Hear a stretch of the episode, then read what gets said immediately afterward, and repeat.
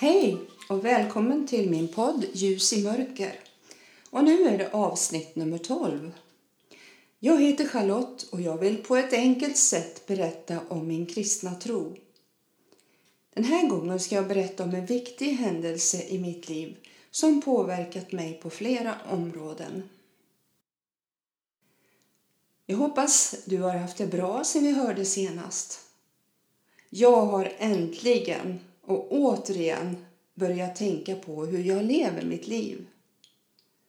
Våren och sommaren har satt sina sigill på mig och när jag klivit upp på vågen så har den bara flinat åt mig och visat mig siffror som gjort mig förskräckt.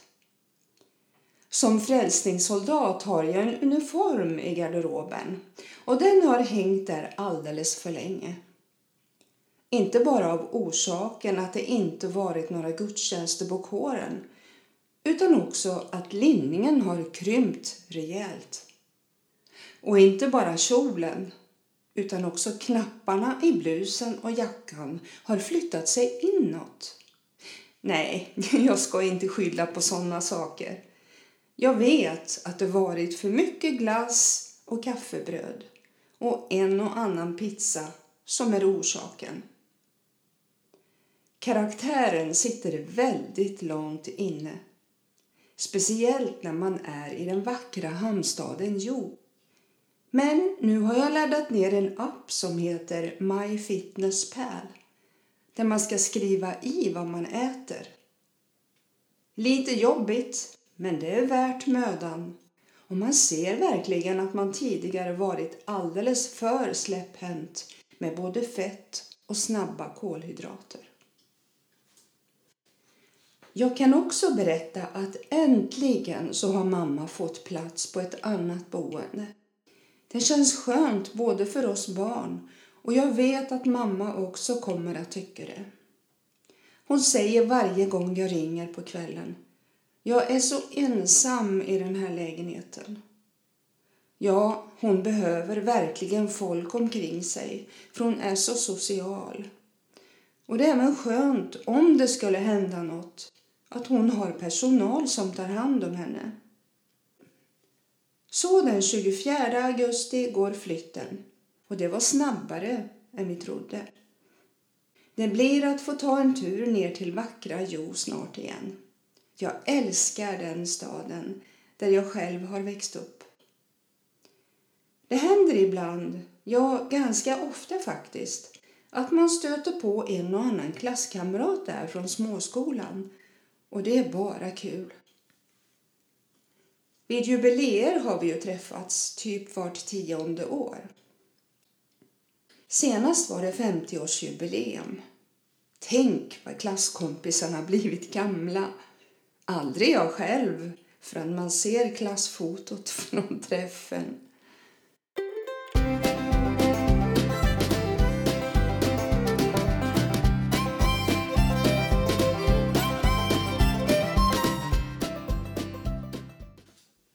Det är helt fantastiskt att vara en kristen och uppleva att det som står i Bibeln gäller dig och mig. När jag var nyfrälst så hade jag lite svårt att be på ett bra sätt, tyckte jag.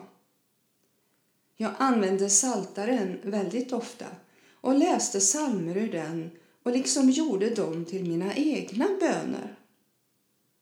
Det fungerade faktiskt bra. Men sen tyckte jag att det inte räckte. Jag trevade mig fram i bönen men sen kändes det ibland, ja ofta faktiskt, att bönen stannade uppe i taket och inte gick vidare. Jag hade inte förstått betydelsen av den helige Andes hjälp i min bön.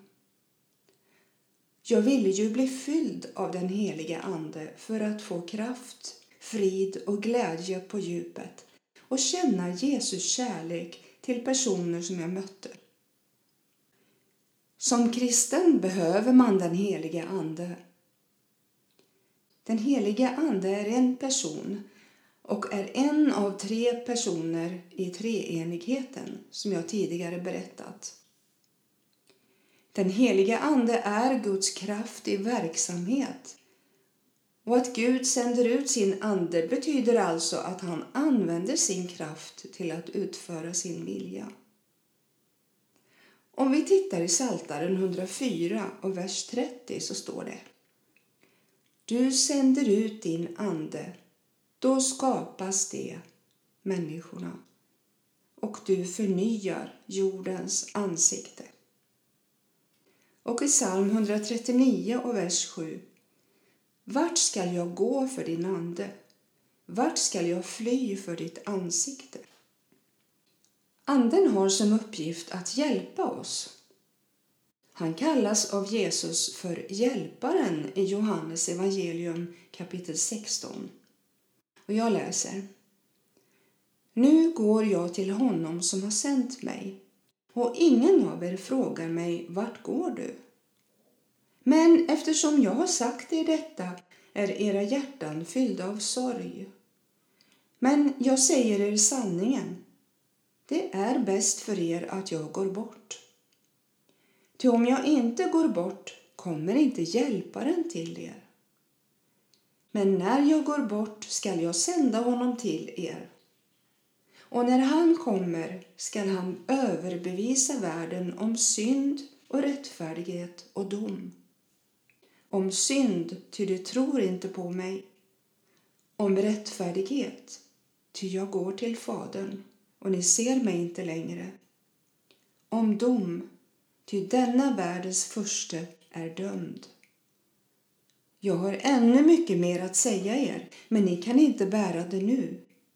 Men när han kommer, sanningens ande, då skall han föra er in i hela sanningen. Ty han skall inte tala av sig själv, utan allt det han hör skall han tala. Och han skall förkunna för er vad som kommer att ske.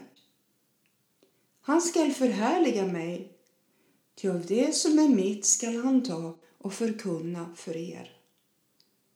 Allt vad Fadern har är mitt. Därför sade jag att han skall ta av det som är mitt och förkunna för er. Här ser vi att den helige Ande har som uppgift att hjälpa oss. Att överbevisa om synd och rättfärdighet och dom. Han ska föra oss in i hela sanningen och vara en förmedlare mellan Jesus och oss människor och påminna oss om vad Jesus har sagt. Den heliga Ande ger oss också kraft, glädje, frid, ledning med mera. Sammanfattningsvis så kan vi säga att utan hjälparen den helige Ande är vi hjälplösa när det gäller att tro och leva som kristna. En annan viktig sak som den helige Ande hjälper oss med det är bönen. I Romarbrevet 8 och 26 står det så hjälper också Anden oss i vår svaghet. Ty vi vet inte vad vi bör be om men Anden själv ber för oss med suckar utan ord. Och han som utforskar hjärtan vet vad Anden menar eftersom Anden ber för det heliga så som Gud vill.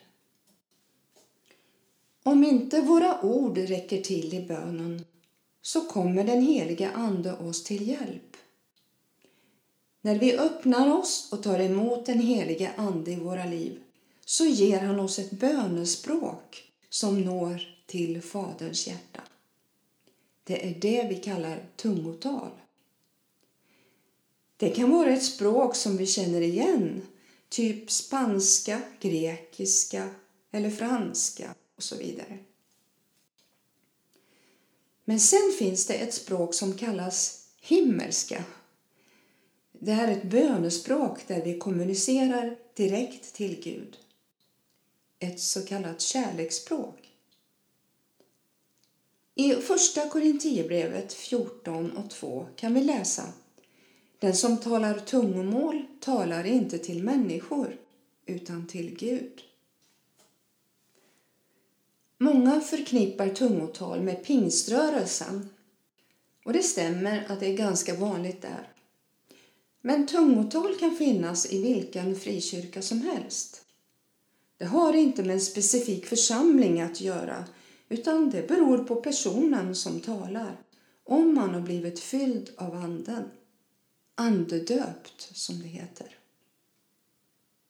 Tungotal är en av Andens nio nådegåvor som vi kan ta emot som kristna. De andra nådegåvorna är vishetens gåva, kunskapens gåva, trons gåva, helandets gåvor, kraftgärningarnas gåva, profetians gåva, andeurskiljningens gåva och uttydningens gåva. Jag kommer att berätta om dessa i några avsnitt framöver. Men nu till mig själv och min upplevelse av att jag kände att mina ord inte räckte till när jag bad. Året jag blev frälst var 1970, den 2 september. I mitt förra äktenskap så blev jag medlem i ett samfund som då kallades Fribaptisterna. Det blev naturligt för mig att välja den församlingen som fanns på orten och hette Elim.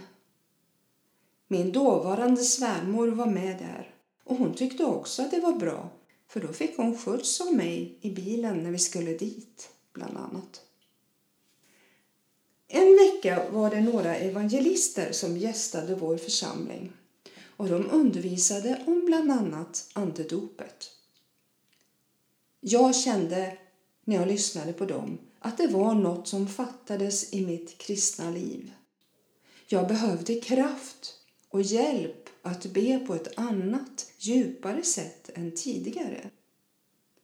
Jag ville ha direktkontakt med Gud.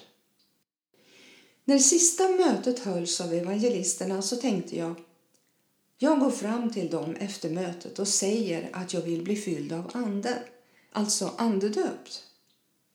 Jag gjorde så och vi böjde knä vid första bänken i kyrkan. Och när jag låg där så såg jag liksom för min inre syn Jesus över mig och att han räckte ut sina armar över mig och välsignade mig. Vi reste oss upp och jag gick till bilen och åkte hem. Jag upplevde inget särskilt, men en tanke slog mig när jag låste upp förardörren. Nu när jag är andedöpt så kan jag ju inte röka längre.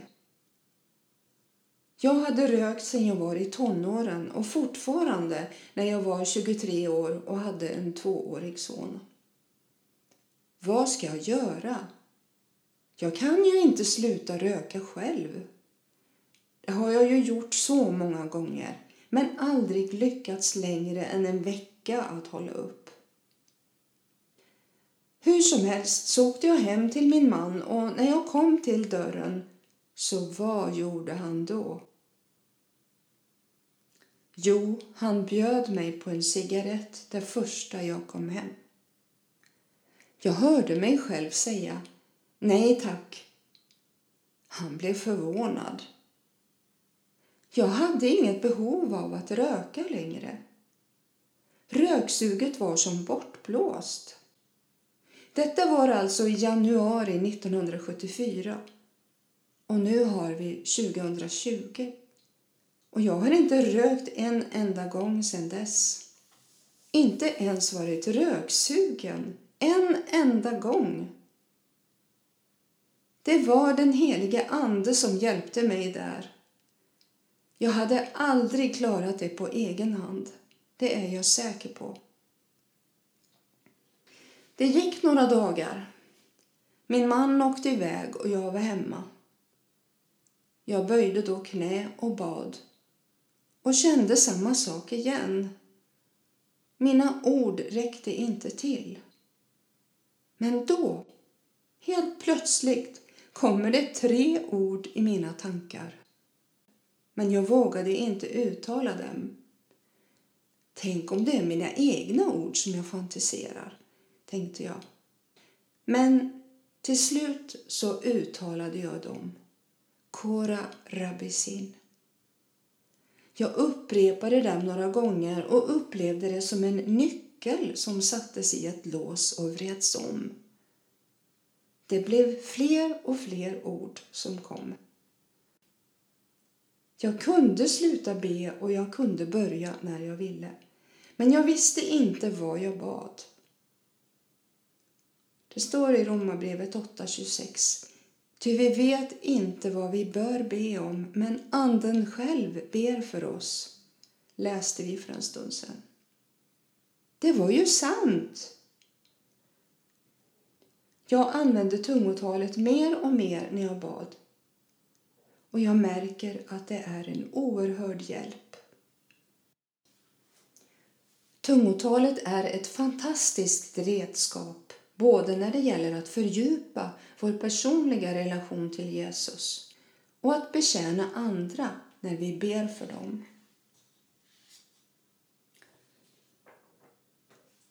Bibeln säger att den som ber i tungor också ska be om uttydningens gåva.